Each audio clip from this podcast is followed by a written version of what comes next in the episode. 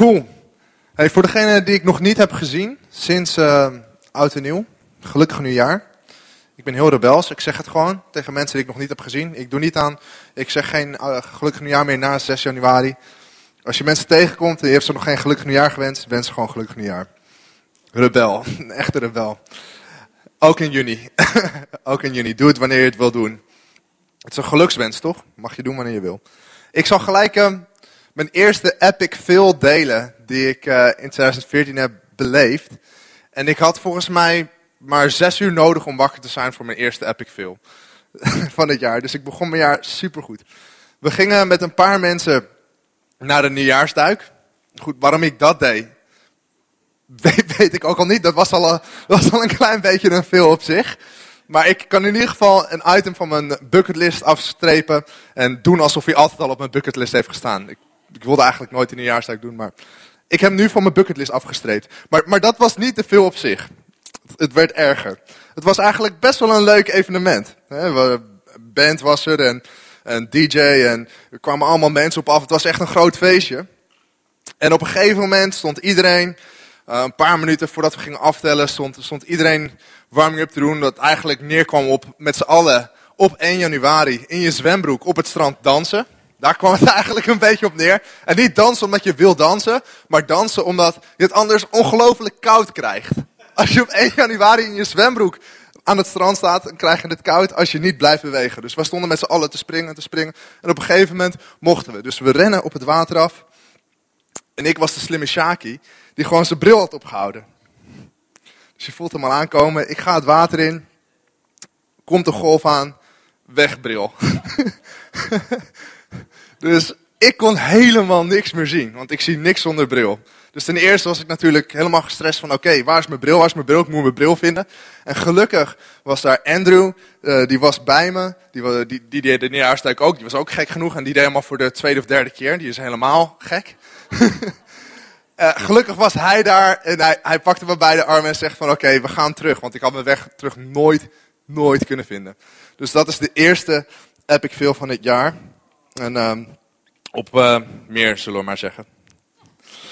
Uh, Oké, laten we gaan lezen uit Matthäus hoofdstuk 8. Wat we vandaag gaan doen is, we gaan uh, even Matthäus 8 induiken. Het is, een, het is een relatief korte boodschap. Dat, dat zeggen wel meer sprekers, maar ik zeg het met opzet nooit. Tot deze keer, want het is echt een korte boodschap. We gaan wat visie delen voor het komende jaar. Dus uh, dat gaan we uitspreken.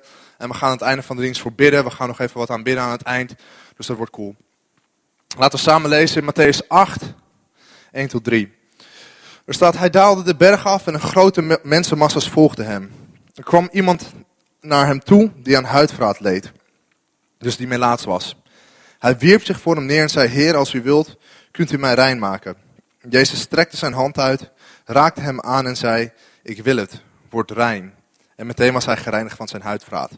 Deze boodschap heet Laat je geloof zien. Als je aantekeningen aan het maken bent. Laat je geloof zien. Laten we bidden. Vader, dank u wel dat we hier met z'n allen samen mogen zijn. Dat we u mogen zoeken, Vader, zo aan het begin van het jaar. Vader, dank u wel dat we voor een geweldig jaar staan. Waarin, waarin we samen met u door ons leven mogen gaan, Vader. Waarin we successen mogen behalen, Vader. Waarin we gigantisch op onze smoel mogen gaan. Maar dat we dat mogen doen in de wetenschap dat we dat samen met u doen. In Jezus naam. Amen. Amen. Cool. Ik, um, ik ben net terug uit een reisje uit Ierland. Ik was vanochtend om half vijf plaatselijke tijd. Ging mijn alarm af in Belfast. Um, dus ik ben een beetje moe. ik weet niet waar ik ben. Nou, ik weet wel waar ik ben. Uh, twee uur lang in de bus gezeten richting Dublin. En um, toen het vliegtuig hier naartoe gepakt. Dus het was een, uh, was een leuk reisje. Um, heeft iemand ooit een grote gemeenschappelijke reis gemaakt? Ik bedoel dan dat je met heel veel mensen op pad bent. Heeft iemand dat ooit gedaan? Ik heb een paar keer zo'n reis gedaan. Niet zoveel. Wel een paar mensen. Wel een paar mensen. Um, dit, is, dit was ik was met een paar mensen op weg. We waren met z'n vieren, nou eigenlijk met z'n vijven. Maar de eerste paar dagen gingen we op een gezamenlijke tour door Ierland heen. Dus we, staat, we zaten in zo'n bus met een hele hoop andere mensen. Alleen maar Australiërs, trouwens. Een Australische vriendin die had die tour voor ons geboekt. Dus ik was samen met een Duitse vriend van mij. Um, waren wij de enige niet-Australiërs uh, op die bus. Dat is eigenlijk, dat, dat doet er niet toe. Anyway, die bus zat helemaal vol met mensen. Maar wat je krijgt op zo'n tour, is je, vanaf het moment dat je die bus binnenstapt, is je, je tijd voor jezelf is verdwenen. Die heb je niet meer. Je zit namelijk in die bus met 30, 35 andere mensen. En je gaat van plek naar plek. En je doet tours, je, je ziet ongelooflijk veel en je doet heel veel dingen. Maar je zit continu met andere mensen om je heen. Continu uh, heb je andere mensen die echt letterlijk op je lip zitten. Nou, niet letterlijk, maar heel dichtbij in de buurt zijn. Zelfs als je gaat slapen, dan slaap je in zo'n dorm.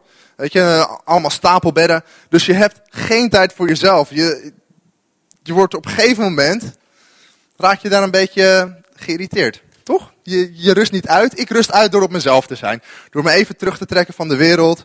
Even rustig op de bank te zitten of even tijd met God te besteden. En dan word je jezelf weer. Dan kan je, dan kan je er weer even tegenaan. Maar die had ik niet. Je hebt geen tijd om tot jezelf te komen als je alleen maar mensen om je heen hebt. Dus op een gegeven moment komt een beetje, um, je zeggen, je ware aard naar boven. Je wordt wat geïrriteerder. De grappen die je normaal gesproken zou maken, waar wat liefde in zou zitten, daar zit iets meer scherpte in. vooral met die Duitse vriend van me, die die grappen, die werden op een gegeven moment werden die iets minder onschuldig. gelukkig, eh, gelukkig had hij wel geduld. Maar dit is eigenlijk een beetje wat ik me, wat ik me op zo'n moment voorstel waar Jezus in zit, in Matthäus 8. Hij heeft net de bergreden gedaan. Uh, heeft iemand gehoord van de bergreden? Hopelijk wel toch? Het is een hele bekende uh, preek die Jezus heeft gehouden in Matthäus 5 tot en met 7. Dus als je hem nog nooit hebt gelezen, lees hem. Het is ongeveer een kwartiertje lezen uh, als, je, als je rustig aan leest. En het is een ongelooflijk goede preek. En dit is het moment daarna. Dus Jezus heeft gepreekt. Hij is klaar. En hij gaat weer de berg af. Dus hij heeft vanaf een berg, op een berg gepreekt. En hij gaat de berg af. En wat er dan staat in vers 1, is dat een grote mensenmassa hem volgt. Dus hij is klaar met zijn werk, zouden we misschien wel zeggen. Hij heeft, hij heeft de boodschap gegeven. En hij gaat nou, naar huis of naar een andere plek. In ieder geval, hij is klaar met spreken. En er, er volgt een grote mensenmassa hem. Kun je, kun je dat voorstellen? Hij is dus eigenlijk eindelijk klaar. Misschien heeft hij wel zin om even tot zichzelf te komen. Maar die mensen die blijven hem volgen. Blijkbaar vonden ze het goed wat hij allemaal te melden had. Of zagen ze een bepaalde autoriteit in hem. Dus ze bleven hem volgen. Stel je, stel je voor dat Pastor Steve of, of Phil Pringle of een andere spreker op zondag spreekt. En na de dienst besluiten we, laten we hem volgen. Gewoon kijken, kijken wat hij erna doet. Hij, wat hij te zeggen had was goed, dus weet je, misschien, misschien gaat hij ook nog wat cools doen na die zondag. Misschien moet het, misschien moeten we dat een keertje voor de grap echt doen. Heeft iemand wat te doen zondagmiddag? maar dat, dat stel ik me voor. En op dat moment loopt hij naar beneden en komt Jezus een Malaatse man tegen. Nou was er, was er één iets, nou meerdere dingen als het gaat om Malaatse mensen. Je mag ze niet aanraken. Ze leefden in isolatie. Ze leefden buiten de samenleving, want ze waren onrein. En hetgene wat Jezus hier doet, is hij gaat compleet voorbij aan de wet. Als een, als een, als een echte rebel. Hij staat natuurlijk ver boven de wet, maar dat weten de mensen dan nog niet. En wat hij doet, is hij raakt die man aan. En, en soms, hè, hoe ik dit altijd voor me heb gezien, en, en misschien hebben jullie het altijd anders voor je gezien, maar is dat Jezus met zijn discipelen bezig is en dat ze wonderen doen en dat er wel wat mensen het zien. Maar wat, wat Jezus net heeft gedaan, hij, hij spreekt over de wet. In de, in de bergreden spreekt hij over de wet. En verder gaan dan alleen maar wat er in de wet staat. Dat het om je hart gaat. Hè? Het verder gaan. En wat hij hier doet, is hij overtreedt de wet door deze man aan te raken. In het, in het bijzijn van, nou wat zullen het zijn, duizenden mensen. Als de Bijbel praat over grote mensenmassa's, dan zijn het grote massa's. Dan zijn het duizenden mensen die zien wat hij op dat moment aan het doen is. Dus wat, wat dit tegen me zegt en, en, en de les die we hieruit kunnen trekken voor onszelf is, we kijken niet naar de wet, maar we kijken naar een persoon. Als Jezus de keuze had om te kiezen tussen wet en persoon, ging hij altijd voor persoon. Jezus kiest ervoor om hem te genezen. Um, misschien heb je dit ooit, ooit iemand horen zeggen, maar de wet is gemaakt voor mensen. En niet de mensen zijn gemaakt voor de wet. Wat Jezus hier doet is, uitreiken naar iemand die hem echt nodig had. Uitreiken aan iemand die verloren was. En hem, en hem terughalen de maatschappij. Want dat is wat, wat er gebeurde. Het was een heel lang proces. Uh, volgens mij staat beschreven in Leviticus 14. Op het moment dat een, een malaatse persoon genezen werd, moest hij naar de priester. En dan was er een heel lang uitgebreid proces. En er staan twee processen beschreven. Eentje voor rijke mensen en eentje voor arme mensen. Um, die een malaatse dan moest volgen om echt rein weer te zijn. En terug de maatschappij in te mogen komen. Terug, zeg maar, in het volk van God. Want ze waren buiten het volk van God gesloten. En wat Jezus hier doet, is iemand, iemand terughalen. En dat is eigenlijk een beetje wat, wat wij horen te doen. Toch? Dit is een beeldenis voor wat wij horen te doen. Ik bedoel, wij zitten zondag in, zondag uit, tenminste het grootste gedeelte van ons, zitten in de kerk. En we horen wat er gezegd wordt. Um, ik, ik, ik spreek zelfs soms, en, en, en Hanna ook, en, en Thomas ook, en en je spreekt zelfs soms. Maar hoeveel tijd zijn we eigenlijk echt bezig soms om mensen terug te trekken in uh, de plek waar God is? Dus dit is echt iets wat op mijn hart ligt voor, voor het komende jaar. Een deel, een deel van de visie voor komend jaar. Dus om mensen terug te trekken. Door uit te reiken. Um, uitreiken heeft, uitreiken naar, twee, naar mensen heeft eigenlijk um, twee doelen of twee gevolgen. En de eerste heb ik net, uh, net beschreven. Je ziet mensen gered worden en levens veranderd worden. Dat is wat hier namelijk gebeurt. En het tweede is, het heeft namelijk niet alleen een effect voor andere mensen. Ik ga er nu heel snel doorheen, ik weet het. Maar het heeft niet alleen een effect op andere mensen, maar het heeft ook een effect op onszelf. Lees me mee naar Jacobus, uh, Jacobus hoofdstuk 1. Vergis u niet, alleen horen is niet genoeg. U u moet wat u gehoord hebt ook doen. Want wie de boodschap hoort, maar er niets mee doet, is net als iemand die het gezicht waarmee hij is geboren in de spiegel bekijkt. Hij ziet zichzelf, maar zodra hij wegloopt, is hij vergeten hoe hij eruit zag. En, in Jacobus 2, uh, vers 17 staat, zo is het ook met geloof. Als het zich niet daadwerkelijk bewijst, is het dood. En vooral die eerste tekst die hier staat. Wat, wat het eigenlijk zegt is, we horen dingen. Um, we zien dingen, want we zitten in de kerk, we gaan naar connectgroep. Dus we krijgen in principe genoeg voeding. En we krijgen input van andere mensen. Uh, een paar gasten in onze connectgroep die doen samen bijbelstudie via WhatsApp. Of uh, ze komen bij elkaar buiten connectgroep om. Om nog dieper het woord in te duiken. Um, dus je hebt je voeding. Maar wat hier eigenlijk staat, is op het moment dat je er niks mee doet.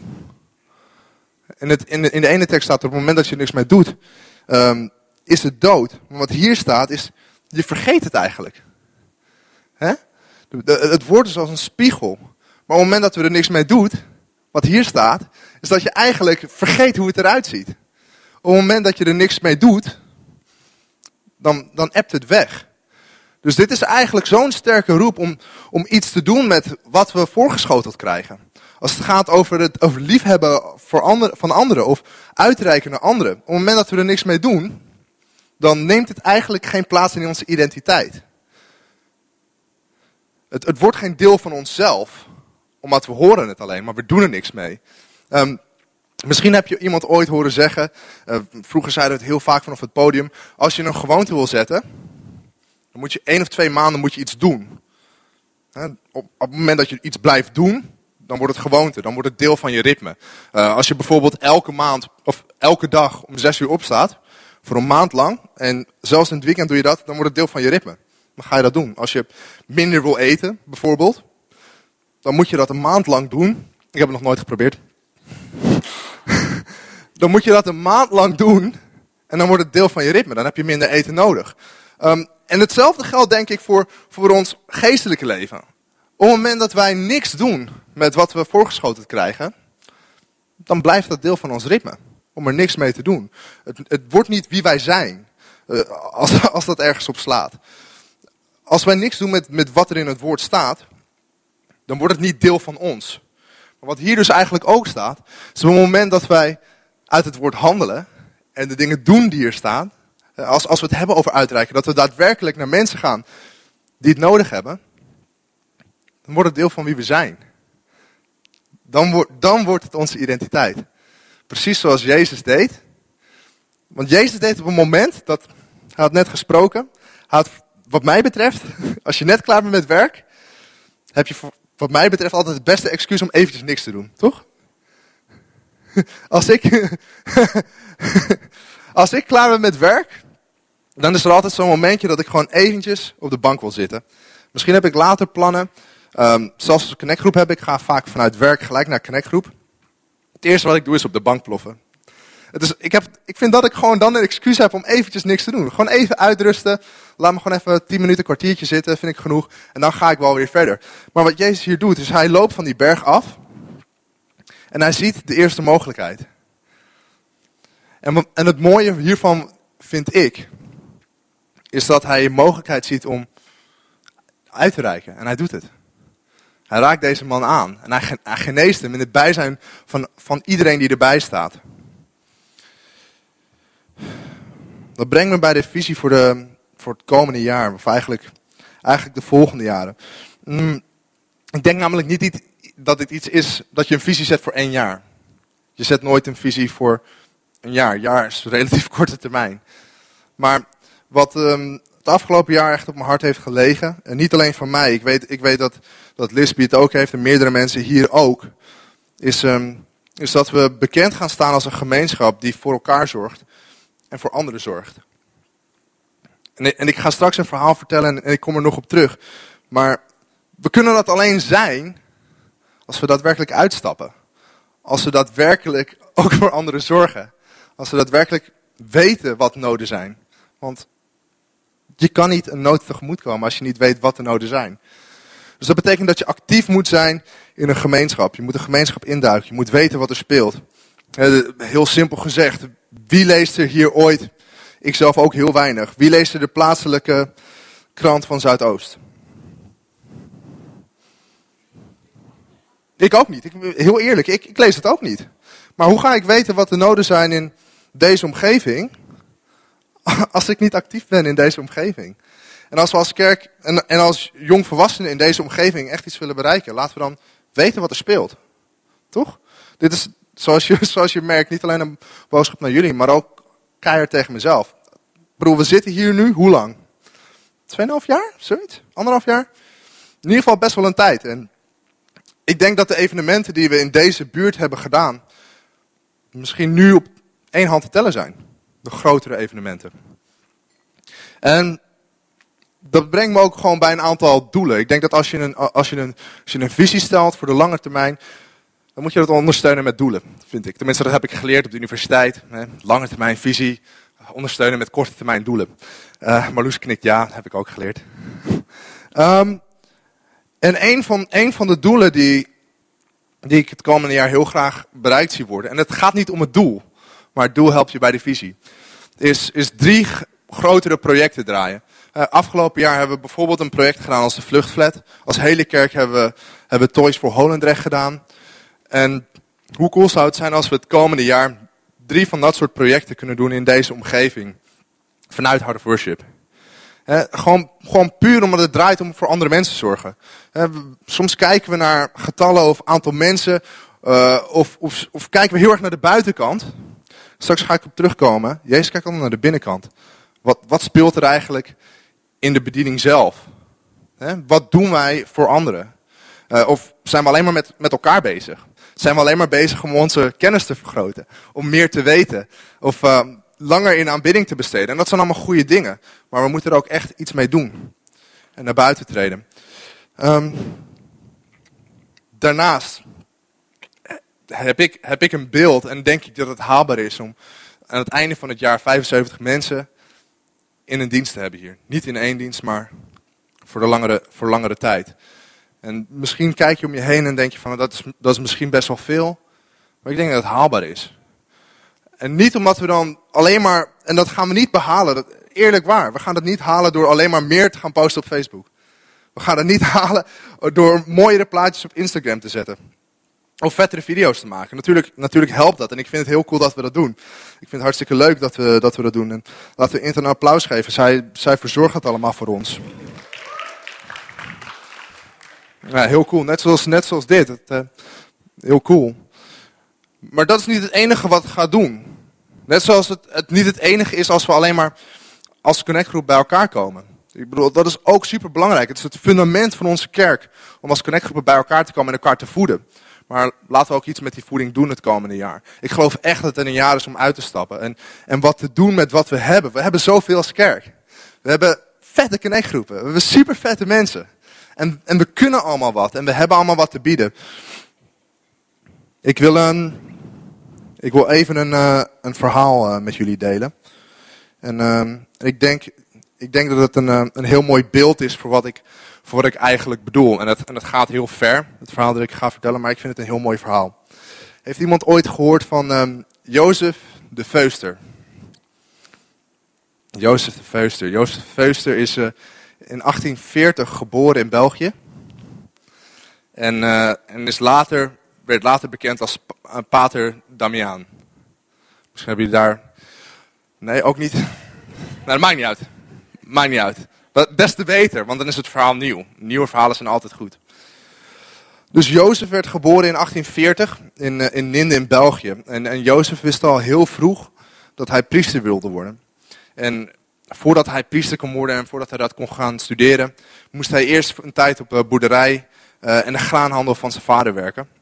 En uiteindelijk ging hij dan studeren en uh, mocht hij toetreden tot de congregatie van de Heilige Harten van Jezus en Maria in Leuven een katholieke, een katholieke instelling. Dus hij werd daar broeder toen hij 20 jaar oud was. En hij kreeg de naam Damiaan. Dus ik weet niet waarom ze hem Damiaan noemden. Maar dat zal vast iets met zijn studie te, uh, te maken hebben. Um, hij had een oudere broer. En zijn broer, ik weet de naam van zijn broer niet. Zijn broer had een droom om als missionaris naar Hawaii te gaan. Anyone? Daar zou ik ook geen probleem mee hebben om als zendeling naar Hawaii te moeten. maar um, zijn broer, voordat hij die droom kon uitleven, um, kreeg tyfus en overleed voordat hij naar Hawaii ging. En Jozef, die nam toen de zware plicht van zijn broer op en ging naar Hawaii. Hij werd naar Hawaii gestuurd en hij werd daar priester in Honolulu. En hij is een tijdje heeft hij op het, op het grootste eiland daar gewerkt. En wat er in Hawaii was, ik bedoel, we hebben het hier over 1840, midden 19e eeuw. Um, melaatsheid en lepra was nog steeds aanwezig. Nu, nu kennen we het niet echt meer, maar in die tijd was het er gewoon nog. En in, um, in Hawaii hadden ze een deel van een eiland, uh, dat Molokai heette. Hadden ze apart gezet. Dus dat stuk van het eiland, daar woonden alleen Melaatsen. Dat was een afgesloten gemeenschap. Uh, daar werd voedsel naartoe gestuurd, er werden middelen naartoe gestuurd, maar er was geen dokter aanwezig. Eigenlijk werden die mensen werden aan hun lot overgelaten, want ja, het waren Melaatsen, besmettelijk. Als je daarin leefde, dan, uh, dan had je een grote kans om ook besmet geraakt te worden. Maar Damian, um, die voelde na een paar jaar op Hawaii te hebben gewoond, de roeping om naar Molokai te gaan. Om als priester te dienen uh, onder de Melaatse in die gemeenschap. Dus hij besloot, van, ze hebben daar geen priester, ik ga daarheen. En ik ga daar dienen en ik ga daar kijken wat ik kan doen om echt een gemeenschap op te bouwen. Dus hij, hij kreeg toestemming om daarheen te gaan. En op zijn 33ste verhuisde hij naar Molokai. Op dat moment waren er 816 leprozen op, op dat deel van het eiland. En Damian had echt een passie voor wat hij daar aan het doen was. Want die mensen hadden niks, die hadden nooit een leider gehad of iemand die om hun gaf. Uh, zoals je je net kan voorstellen. Een beetje zoals die figuur die Jezus genas. Er was, ze waren afgesloten van de maatschappij. En in dit geval, het enige wat ze hadden was elkaar. Maar een deel was natuurlijk heel ziek. En de zieken moesten voor de zieken zorgen. Dus het was een volledig afgesloten maatschappij. En hij kwam daar en hij begon daar als, als predikant. En hij bouwde een kerk. En hij deed ochtends zijn diensten. En hij begon elke dienst met de woorden, mijn medegelovigen. Die woorden die gebruikte hij altijd om de dienst te beginnen. En dan sprak hij zijn boodschap. En smiddags was hij enorm actief in de maatschappij. Hij was actief als dokter, als timmerman, als, als alles wat nodig was. Hij, hij bouwde echt die gemeenschap op. Hij was zelfs iemand die de doodskisten bouwde en, en de graven groef. Dus hij was, hij, was eigenlijk in alles betrokken in die maatschappij. En op een ochtend was hij thee aan het zetten. En um, hij, hij morste wat thee op zijn, op zijn voet. Wat, wat heet water. Het was kokend. En normaal gesproken is de reactie, weet je, je voelt het aankomen, je voelt de pijn al voordat het je voet raakt, toch? Tenminste, als het je voet is of je arm. Als je het ziet aankomen, dan voel je de pijn al voordat het er is. Um, en hij schrok toen hij merkte dat hij niks voelde. Dus hij kreeg heet water op zijn voet. En hij merkte, ik, ik voel niks. Dus hij gooide nog wat heet water over zijn voeten en hij voelde niks. En op dat moment viel het kwartje. Dus hij begon zijn, die dienst, die ochtend, begon hij met de woorden niet mijn medegelovigen, maar mijn mede Hij, hij was zelf ook melaats geworden. En het is een, een, heel, een heel bizar verhaal. Maar waar het uiteindelijk op neerkomt, is dat hij zijn leven gaf om een gemeenschap te dienen die hij eerst niet eens kende. Gewoon puur omdat ze niemand anders hadden. En, en, wat een idioot voorbeeld is dat. Voor, tenminste, ik voel me super geïnspireerd als ik zo'n verhaal hoor. Het is, geen, het is geen vrolijk verhaal, sorry als ik jullie een beetje down heb gemaakt. Maar het is wel een ongelooflijk mooi voorbeeld. Dat, zeg maar, dat, dat doet zoveel eer aan de woorden die Jezus zei. Er is geen grotere liefde mogelijk dan dit. Dan je leven te geven voor je vrienden. Het is gewoon precies dat wat hij heeft gedaan. En als je terugkomt op um, Matthäus 8. Laat, kunnen we dat weer naar boven halen? Matthäus 8. Deze man was dus ook geïsoleerd van de maatschappij. Hij was, hij was niet meer welkom. En ik geloof dat wat hier gebeurde veel verder ging dan genezing van, van zijn lichaam. Het was veel meer dan dat. Deze man die leefde, ik weet niet hoe lang, dat staat niet beschreven, maar hij leefde in ieder geval enige tijd buiten de maatschappij. Er, er staat ook niet dat er een groep was. Hij was daar gewoon alleen. En hij was geïsoleerd. Dus zijn nood was veel meer dan fysieke genezing. Denk ik. Ik denk op het moment dat iemand geïsoleerd is, dat hetgene wat die persoon nodig heeft, is affectie. Is liefde. Is, is aandacht. Is aanraking. op het moment dat, dat je nooit aangeraakt wordt door iemand, sommige mensen houden niet van om aangeraakt te worden, maar als je op het moment dat je nooit aangeraakt wordt door iemand, dan doet dat iets met je. Dan doet dat absoluut iets met je. En Jezus, en Jezus ziet die nood ook. Het was duidelijk dat hij malaats was. Maar Jezus ziet ook die nood. Dat deze persoon boven alles misschien wel gewoon een aanraking nodig had. En het maakte niet uit dat er duizenden mensen bij waren. Of misschien, misschien maakte dat juist veel meer bijzonder voor deze man. Dat iemand als Jezus ervoor koos om niet mee te gaan met de massa. Die waarschijnlijk van tevoren dacht van, oh wat gaat er nu gebeuren als je hem maar niet aanraakt. Of hè, als, als je maar niet besmet wordt. Misschien dachten ze dat wel. Ehm, ik weet niet wat ze precies dachten. Misschien verwachten ze wel een wonder. Ik denk, ik denk dat het een, met zo'n grote groep dat iedereen iets anders dacht. En, en misschien dacht één deel wel van, komt er een wonder. En misschien dacht een ander deel, oh, blijf van hem weg, want het is, een, het is een goede leraar. Ik wil niet dat hij besmet raakt. En Jezus kiest ervoor om niet, niet eens na te denken over wat, wat al die mensen dachten.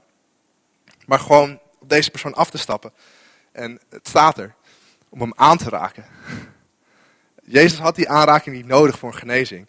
Het, het, het, volgende wonder wat gebeurt in Matthäus 8, is dat er een commandant op, naar hem toe komt. En hij zegt, mijn, mijn dienaar is, is ziek en ik weet dat als u spreekt, dat hij zal genezen. Het volgende wonder is een wonder op afstand. Jezus zegt iets en verderop geneest iemand.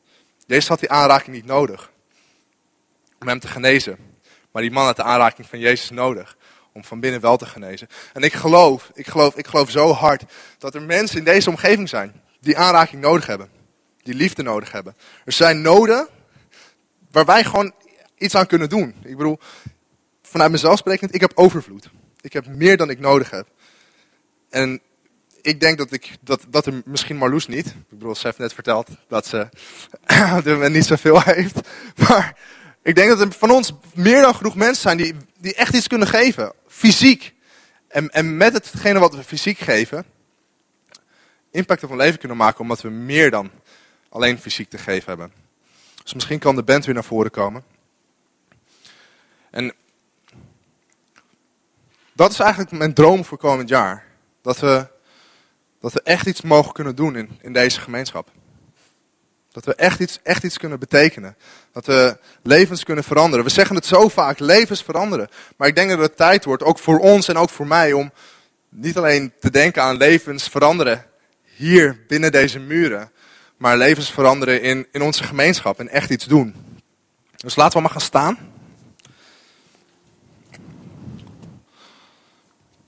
Als jij, als jij plannen hebt of ideeën of wat dan ook, um, ideeën om, om onze gemeenschap te helpen, te ondersteunen, om iets cools te doen, laat het, laat het me weten. Laat het iemand in het team weten, zeg het tegen iemand en misschien doen we er wat mee. Ook al zijn het, ook al zijn het kleine dingen. We hebben een aantal, aantal dingen gepland, een aantal dingen die, uh, waar we half mee bezig zijn. En daar gaan, we, daar gaan we mee aan de slag in de komende maanden. Ik ben met Ferry met die schools bezig. Dat wordt echt een leuk project. Dus um, er staat wat te gebeuren. Maar laten we gewoon gaan bidden dat, dat, dat wat we doen, dat, het, uh, dat God met ons is. Dus hoe we de dienst waren begonnen, dat we, dat misschien zullen op ons bek gaan. Misschien zullen we een keer een projectje doen waar niet zoveel gebeurt. Misschien doen we projecten waar enorm veel gebeurt. Laten we gewoon bidden dat God met ons is in alles wat we doen. En, en uh, en dat in de doelen die we stellen, dat we God bij ons hebben. Dat het haalbare doelen zijn. Dat we echt iets kunnen doen. En dat we deze plek gewoon voller zullen zien. Niet, niet omdat het voller moet zijn, maar omdat we gewoon wat te bieden hebben. Omdat, we, omdat onze beker overstroomt. Soms. Ik bedoel, als we naar een, op een living room worship zijn, de, de, aanwezigheid die daar is. En af en toe de kennis die mensen hebben. Ik bedoel, daar kunnen we zoveel meer mee. Daar moeten we mensen mee zegenen. Daar moeten we zoveel meer mensen mee zegenen. Dus laten we gewoon allemaal gaan bidden. Laten we beginnen met bidden uh, voor de doelen in het komende jaar. En, en, en, Thomas gaat ons leiden in, in gebed. Maar laten we gewoon allemaal op dit moment beginnen te bidden uh, voor Zuidoost.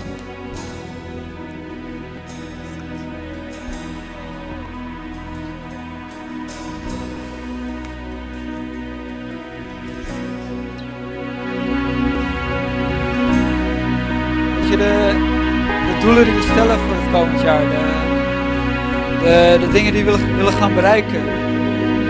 Weet je, 75 mensen hier. Het gaat niet om 75, om 75. Het gaat niet om de aantallen. Maar het gaat om de mensen. Weet je, ik wil dat je gewoon even, even de tijd neemt en nadenkt hoe het was voordat jij God kende. God jouw leven veranderd heeft. Hoe God, hoe Jezus jou anders gemaakt heeft. Waar je was zonder Hem, waar je bent nu met Hem. Dat is wat we willen delen. We willen God delen. We willen Zijn liefde delen. We willen iets betekenen voor iemand anders. Voor, voor dit gemeenschap, voor de buurt. wat hun leven gaat veranderen. Dat we ze niet alleen geven wat ze nodig hebben, maar dat we veel verder gaan.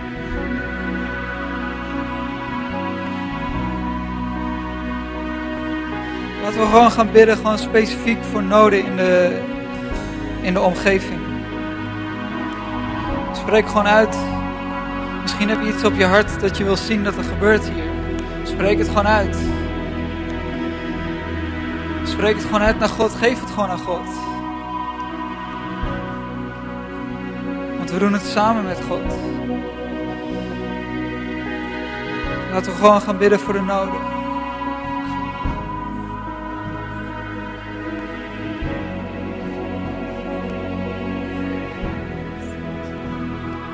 God, u kent de nood van elke persoon in Amsterdam Zuidoost.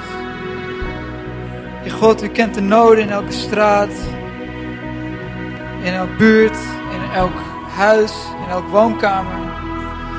U kent de financiële noden, u kent de eenzaamheid. U kent het geweld. U kent alle problemen.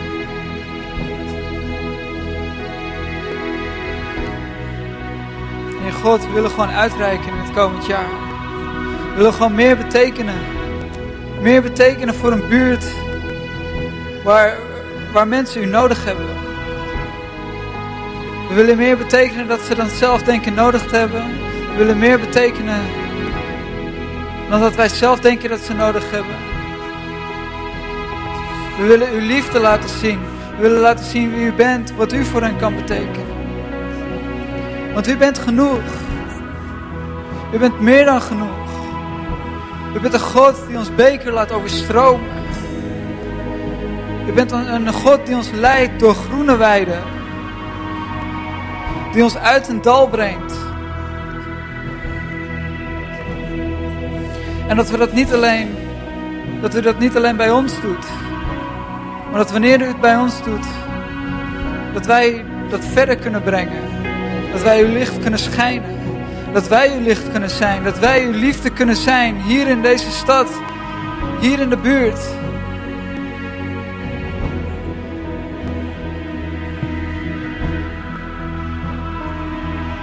Want u bent koning van deze stad.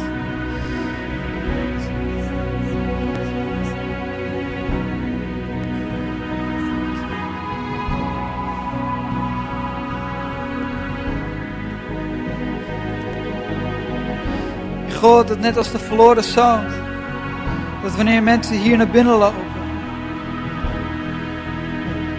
wanneer wij ergens heen gaan, wanneer we mensen zien die weg zijn van u, dat we ze kunnen omhelzen. Dat we ze niet alleen kunnen omhelzen in het, in het geestelijke, dat we niet alleen mooie woorden kunnen meegeven, maar dat we praktisch kunnen zijn. Dat we noden kunnen vervullen. Dat we dingen kunnen geven aan de buurt dat ze nodig hebben.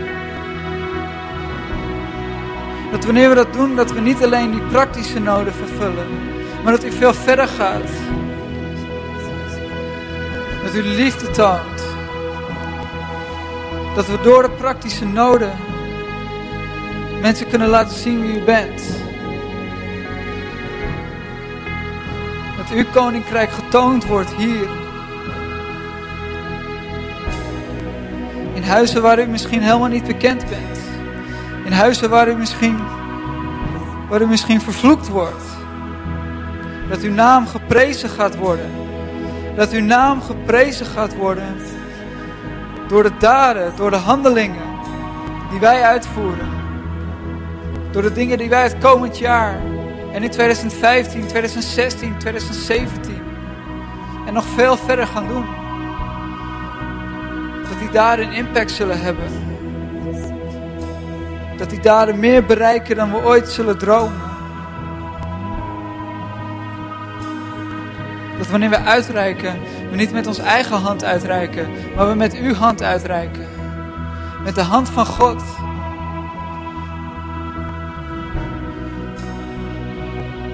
Dat we zout en licht kunnen zijn.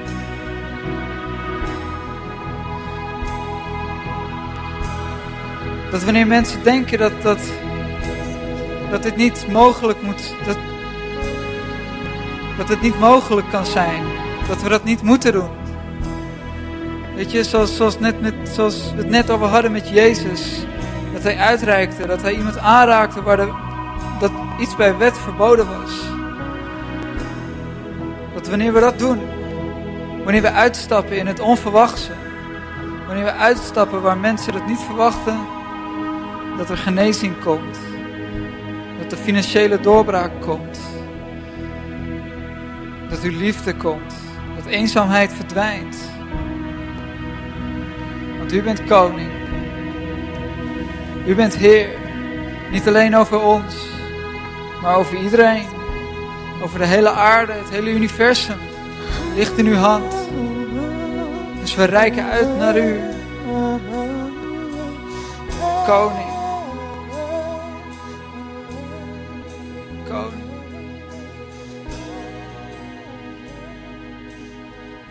Laten we Hem gewoon gaan aanbidden. Laten we Hem prijzen.